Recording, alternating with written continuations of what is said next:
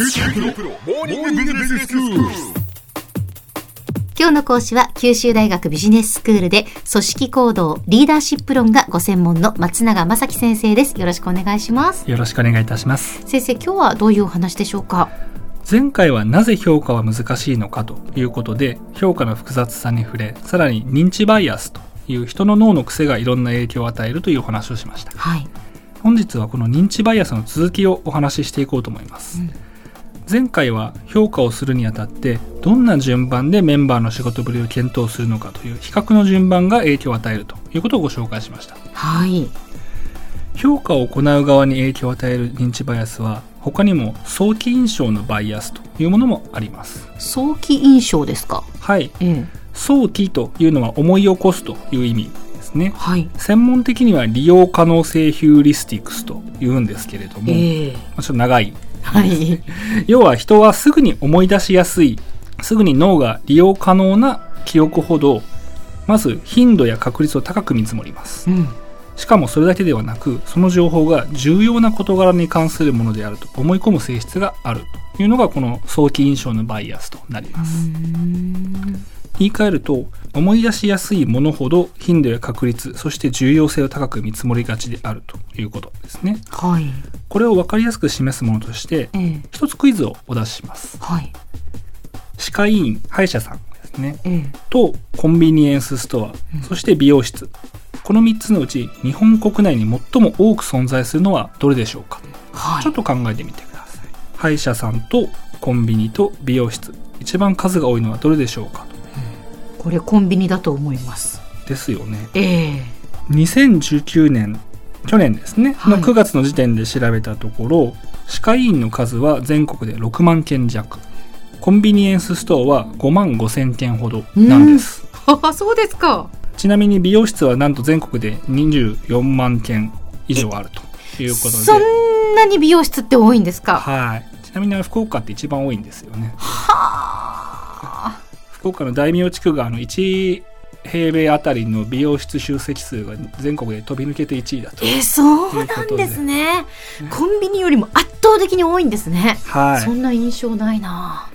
実際多くの方はこのクイズ出されるとコンビニエンスストアが答えだというふうにあのお答えになることが多いです。ええ、というのは毎日の生活の中で利用する回数が圧倒的に多い、うん、生活動線を思い出した時にあそこにもコンビニがあるあそこにもコンビニがあるとなりますよね。逆に歯医者さんにコンビニエンスストアよりも多く通っているという方は、まあ、多分いらっしゃらない、ね、と心配になりますからね、はいはい、その場合は。美容室も同じくということでコンビニエンスストアの方が思い起こしやすいということになります。このように思い出しやすい情報については頻度や確率を高く見積もるというのは、まあ、このパターンのことです。はい、そして先ほどお話したようにこれが評価に影響するのは、ええ、ただ数や確率を多く見積もるというだけではなくて人は思い出しやすい情報はそれが重要性が高いものでもあるというふうに勘違いしがちなためです。うん。ということは具体的にどういうことですか？はい。より具体的には人は自分が普段からよく接するメンバー。これを高く評価しがちになります逆に目立たないけれどもよくよくデータを吟味してみるとチーム全体に大きな貢献をしていると。いったタイプのメンバーはよほど評価する側が意識をしていないとなかなか正しくあの見出してもらえないということになります。はい、あるいはちょこちょこ細かいミスはするんだけれど例えば会議の時間を間違えるとかですね、うん、メールの返信がなかなか遅いとか、はい、なんだけれどもたまに目立つ仕事を忘れるプレゼンはすごく得意で、びっくりするようなプレゼンテーションをして案件の獲得に貢献をするとか、そういったパターンの場合というのは彼女あるいは彼のミスによって普段迷惑をかけられている同僚からすると、うん、不相応に思われるほど高い評価を受けたりします。なぜかというとこれもこの利用可能性ヒューリスティクスの影響と言われてまして、うん、評価者である上司は細かいミス、まあ、日常のやり取りでの直接的な影響はあまり受けないですよね。はい、ただ評価を考えてはてこの人はどれぐらいの評価にしようかという時には目立つところというのがまず想起されますのであのそこの印象に引きずられていくということになります。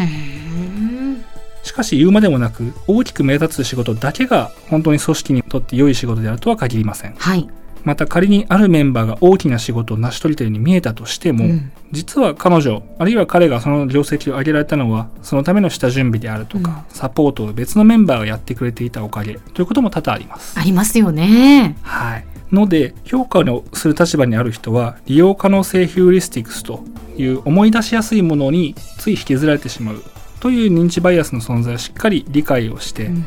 自分がパッと思い出せる業績や成果には偏りがあるはずだとうんいうことを常に意識する必要があります。うん、そうじゃないと、もう目立つ人だけが得をしてしまいますもんね。まあ実際ありがちな話かもしれないですねう。んまたその裏返しとして、いわゆる縁の下の力持ち的な役回りのメンバーについては、特に注意してその人の貢献を掘り下げるようにすべきだというふうに言えます。はい。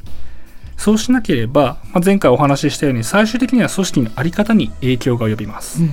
評価する側の人が利用可能性ヒューリスティクスに対して無頓着なまま、そういった組織の場合は、俗な言い方をすると大声で自分の手柄を触れ回り、上司の覚えめでたい人というのが高く評価され、うん。逆に目立つ成果にはつながりにくいけれども、それによってチーム全体が大きな利益を受けるといった類の、まあまさに縁の下の力持ち。こういった類の仕事をしてくれる人は不当に低い評価をされがちになります。はい。そのような組織では前者のタイプの人たちが生き生きと存在感を強める一方で、目立たないけれども実はその人がチームの要だといったタイプの、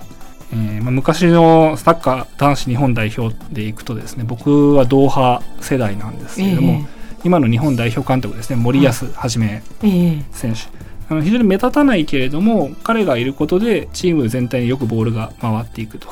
いうことで高い評価あの受けてらっしゃいましたがうんああいったタイプの仕事人というのがその仕事ぶりに見合う評価を得られずにうん。場合によってはいなくなってしまうかもしれない。ああ、そんなことになると本当に残念ですよね。その時して組織にとっても打撃ですもんね。その通りです。ええでは先生、今日のまとめをお願いします。はい。人には思い出しやすい情報の頻度や確率、さらには重要性を高く見積もる利用可能性ヒューリスティクスというバイアスがあります。これによって目立つ成果を上げた人が高く評価をされがちな一方で、縁の下の力持ち的な役回りの人はその貢献が見過ごされやすくなるので、評価をする立場にある人は特に注意が必要となります。今日の講師は九州大学ビジネススクールで組織行動とリーダーシップ論がご専門の松永正樹先生でした。どうもありがとうございました。ありがとうございました。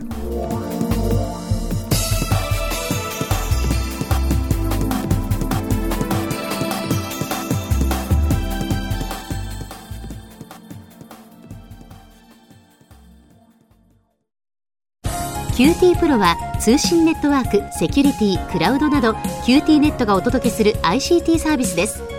九州中に展開した光ファイバー網を基盤に一番身近なビジネスパートナーとして九州の企業、自治体の皆様をサポートします。詳しくは QT プロで検索を。